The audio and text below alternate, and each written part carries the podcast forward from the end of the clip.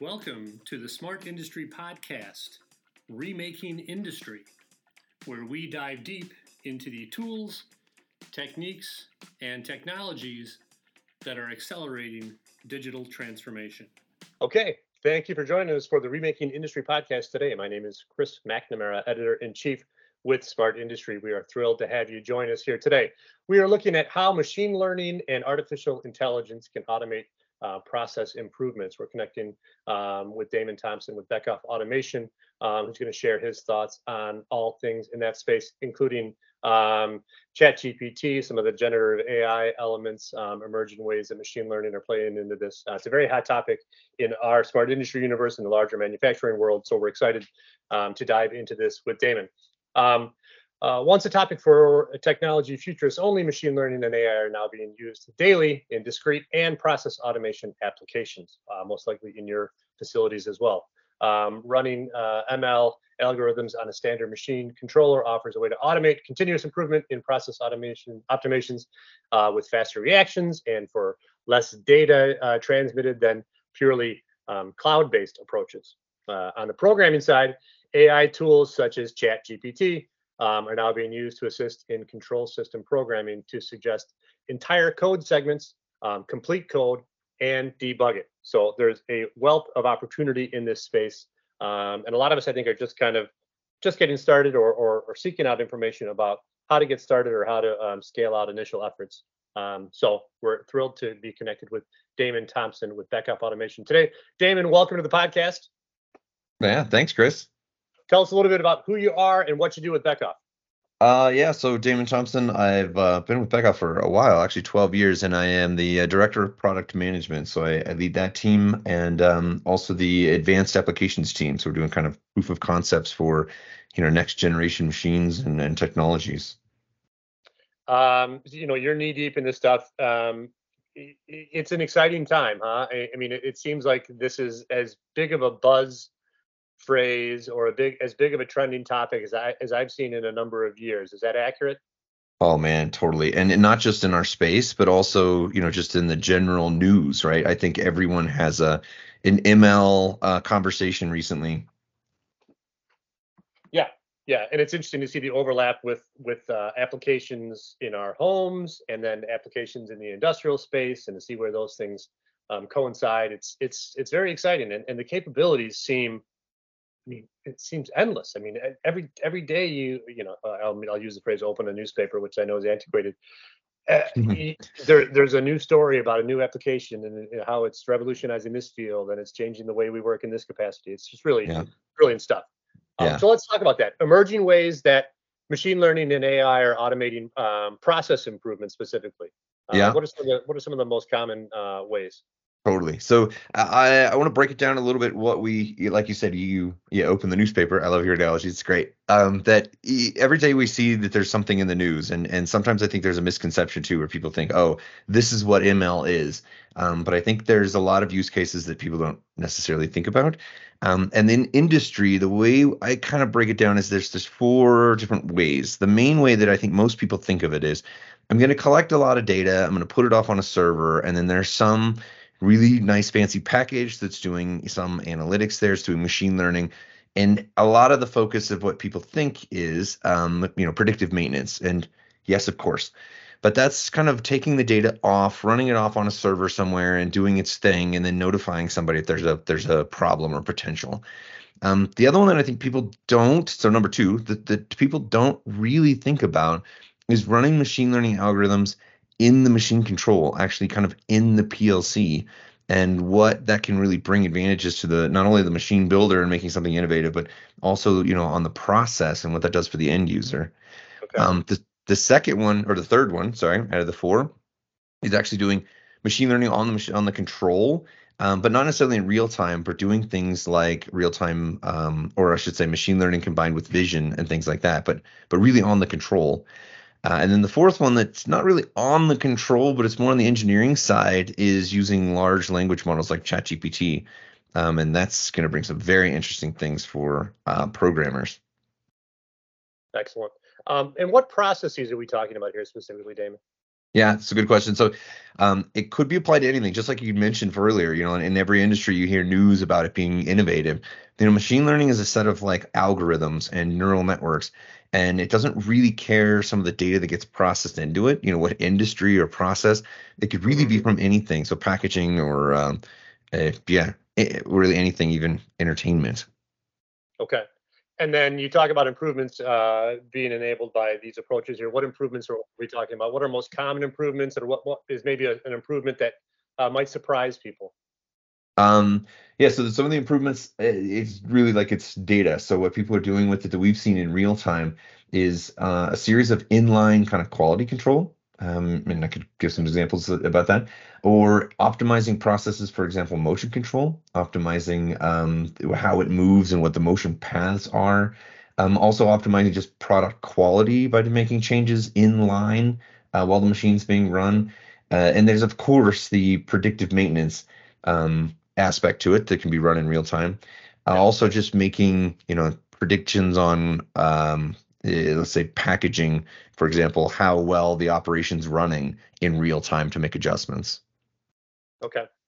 As we said a few times here, it seems like this is ubiquitous now. We heard about it we heard about ChatGPT for the first time, 3 months ago, and now it's ubiquitous and it's already changed the world. No, that's not true, obviously.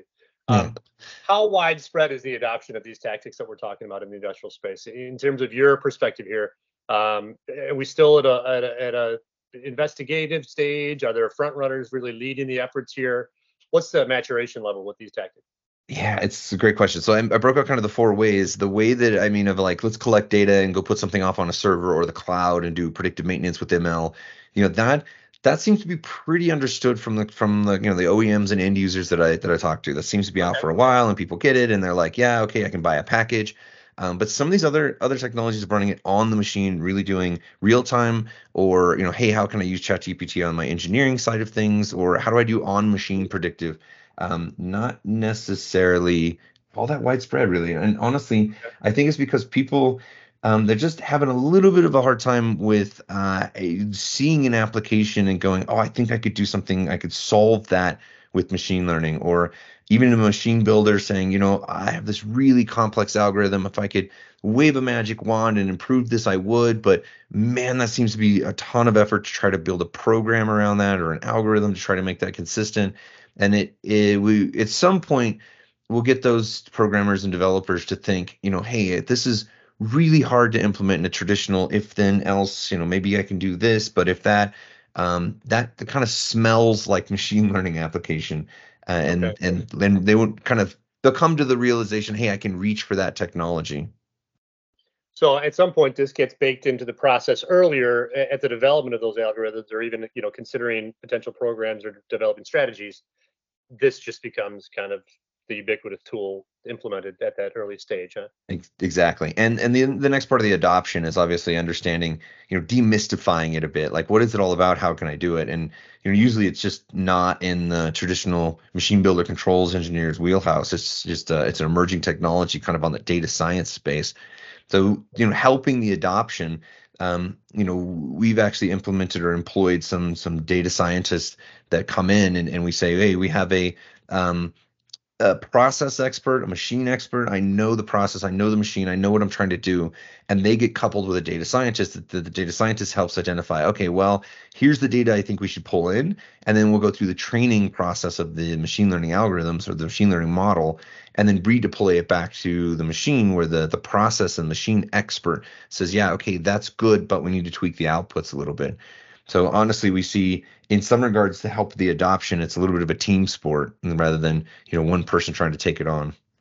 Yeah. And you find yourself playing educator in that respect to enable end users to recognize the potential gains there. Exactly. Yeah. We see that we come in and say, hey, if you could wave a magic wand, on your machine, what would you do? What would the number one thing you'd want to optimize?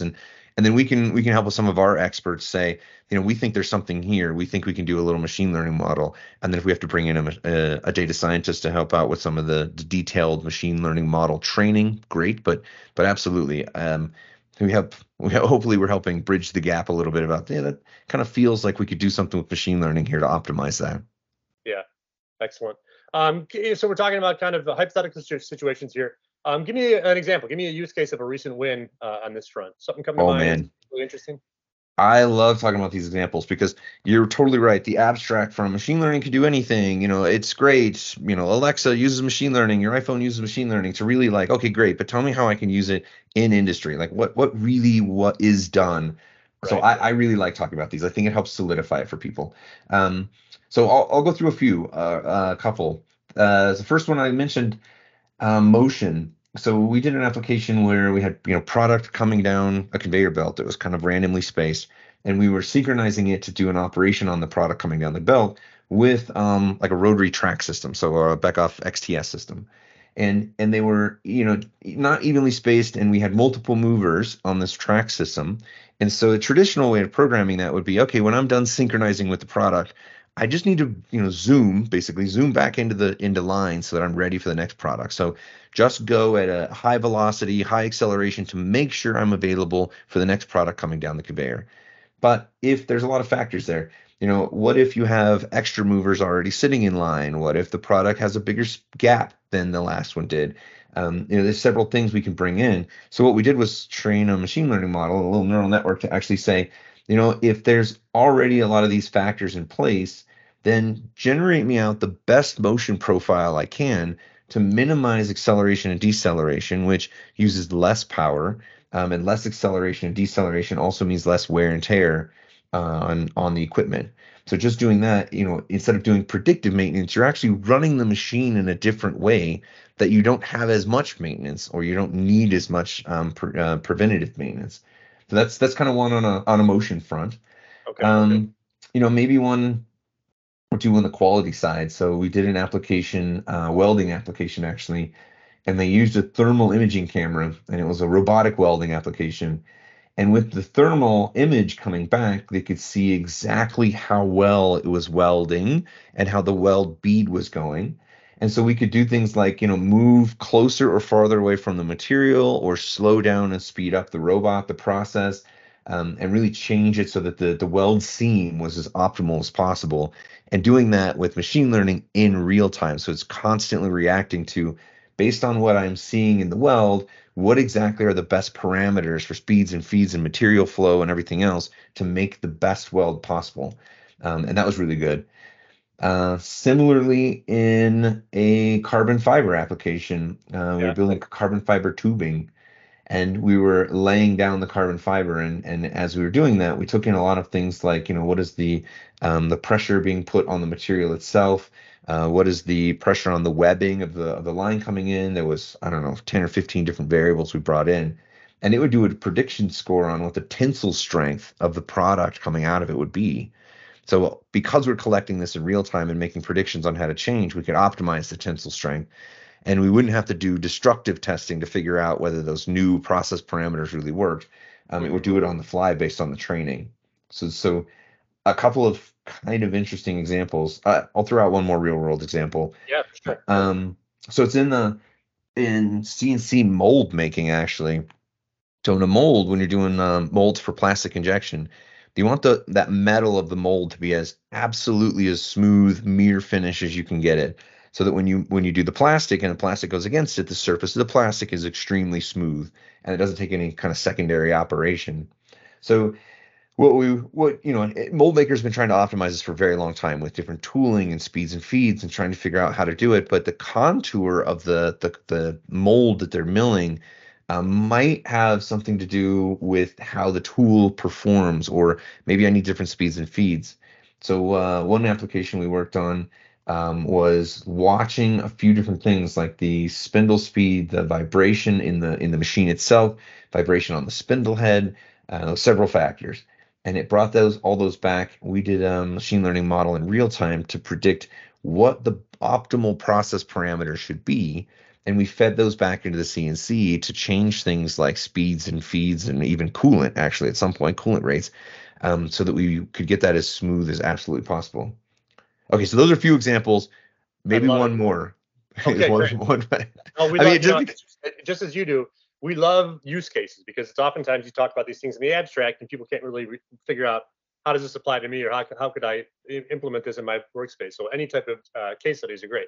Okay, good. And I'll give one more. Like I said, I love talking about this too, because I know how it goes to sit in a presentation or somebody talking and they're like, you can do anything. Okay, great. But I want some concrete examples. So I've been in that presentation, Daymon. I was in the same one. Yeah, exactly. Yeah. Okay, another one. So another one we did was, you could think of a packaging application, really high speed flow wrapper. But not just flow wrapping. We were flow wrapping. Yeah, you can think of it as ramen noodles. And for what we know, ramen noodles, you also get an insert in that ramen noodle packet that is powder, right? It's the spices. But this one that we were doing is really unique. It had that, not only the powder, but two liquids. There was an oil and there was a spices that was a liquid form. And those also got put in that high-speed packaging form. And so what would happen is, I think they were doing 150 packages a minute or something, very, very high speed, that occasionally one of those inserts wouldn't quite get inserted enough. And when you sealed the package and then cut the foil between the packages, you would nick the corner of the one of those packets inside the package. And what would happen, of course, if you nick a packet of oil, is eventually it would leak out during transport and packaging or putting in a box, all that good stuff. So it ended up on the store shelf. It's just this bag of mushy noodles that nobody wants to buy. So you would think, hey, that's pretty easy. As we're sealing the bag and we're cutting the film, you just look and see if there's any additional torque, but it's not that easy, right? So it could be that the cutter has worn out over time. So it takes a little more force to even cut the foil. Maybe the foil actually has a little bit different thickness to it. There's just all sorts of factors, especially running at that speed. So we actually spent a while, but we trained a machine learning model that watched this and would predict if we had nicked one of those internal foils of the packet while we were seeing the overall package, which was pretty impressive because there's these very, very minute differences that tell, gathering multiple different data points. And it was very successful. We actually deployed it across 50 packaging lines, and they were extremely happy with how the quality at the end ended up at the end customer. They're no longer getting soggy packages that have to be returned and dealt with. So saving them a ton of money. Awesome. Well, I've made 100 of those types of ramen packages for my daughter, and I have yet to have a problem with any of the oil packets. So you're doing good work there. Yeah, nice. Five specific examples there, which I love. It's really great to see, again, these concepts put into play. Let's back things up after that now, talk about a little bit of strategy that these, what lessons can be shared from these type of projects? What can be kind of extrapolated to everybody there? Is it the breadth of applications coming from these techniques and technologies? Is it the ease of implementation? Is it the accuracy enabled by, machine learning and AI in the modern smart factory? What lessons can be learned here? Yeah, I mean, I think the big overarching is, I think machine learning can enable some things into the process, whether it be, again, on the machine builder side or the end user side, that really has advantages. The key is identifying those things and being able to say that could be a machine learning thing. I could implement something that gives me some advantages here, or that seems too challenging to take on. I don't know, maybe the machine learning project could actually implement a result there. It can be used in all kinds of different cases, right? So again, predicting quality instead of having to actually do destructive testing. It could really change the process and what businesses are doing. So it's the takeaways, I guess, think big picture, think, magic wand, what might be possible, and explore it, because you'd be kind of surprised what I think advantages or what really innovative things can be done. Excellent. Interesting. Process versus discrete camps. Any difference with this approach on those two sides of the coin? Process versus discrete. We're seeing on the discrete side where it's identifying where we would run things like high-speed, real-time machine learning inferences so that we can make predictions, on the fly, like we were talking about the applications, or the implementing of machine vision and running the machine learning really on the same machine controller within PLC. So those are easier, I guess, to identify, the high-speed approaches. The process industry is also looking into this, absolutely. Depending on which part of the process, they're taking a use ML, but wrap it in a lot of boundaries. So you're kind of writing a checks and balances for the ML prediction, just to make sure that things are really safe. We're not opening valves when we're not supposed to be, those kinds of things. But it's similar implementation, just slightly different approach. But I think both are really finding advantages of looking into it. Okay, excellent. We can't talk artificial intelligence in 2023 without looking at generative AI and specifically ChatGPT. How does that come into play in this conversation here?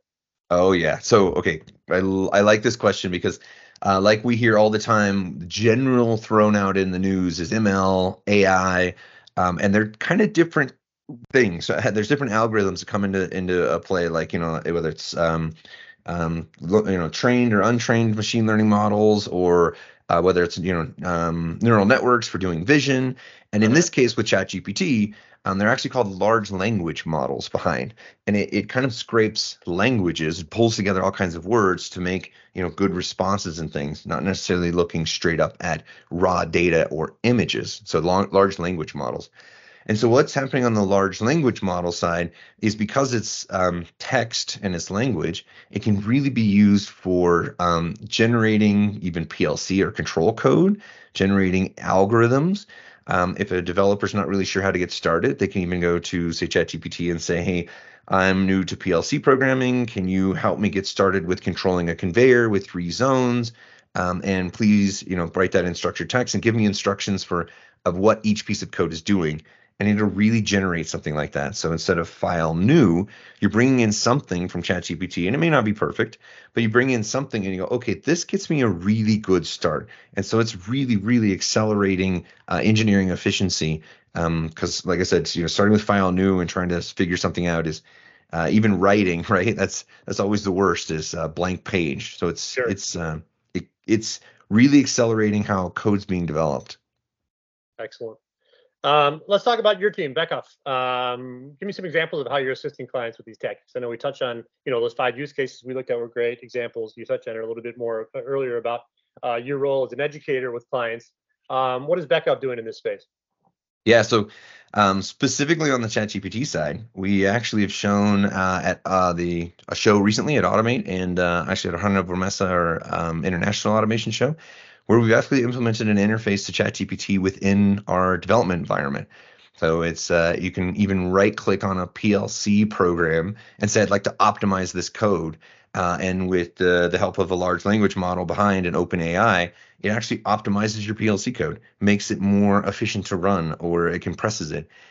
Even if you maybe have a partial code, you say, well, I know what I want to do. I have some variables defined for inputs and outputs and a little comment section in my code for what I want to do. You can even just right-click on that program in the PLC and say autocomplete. It sends it out, and ChatGPT will do its best to write the rest of the program, the rest of the algorithm. And again, 100% perfect? No, but it gets you a really, really good portion of the way there.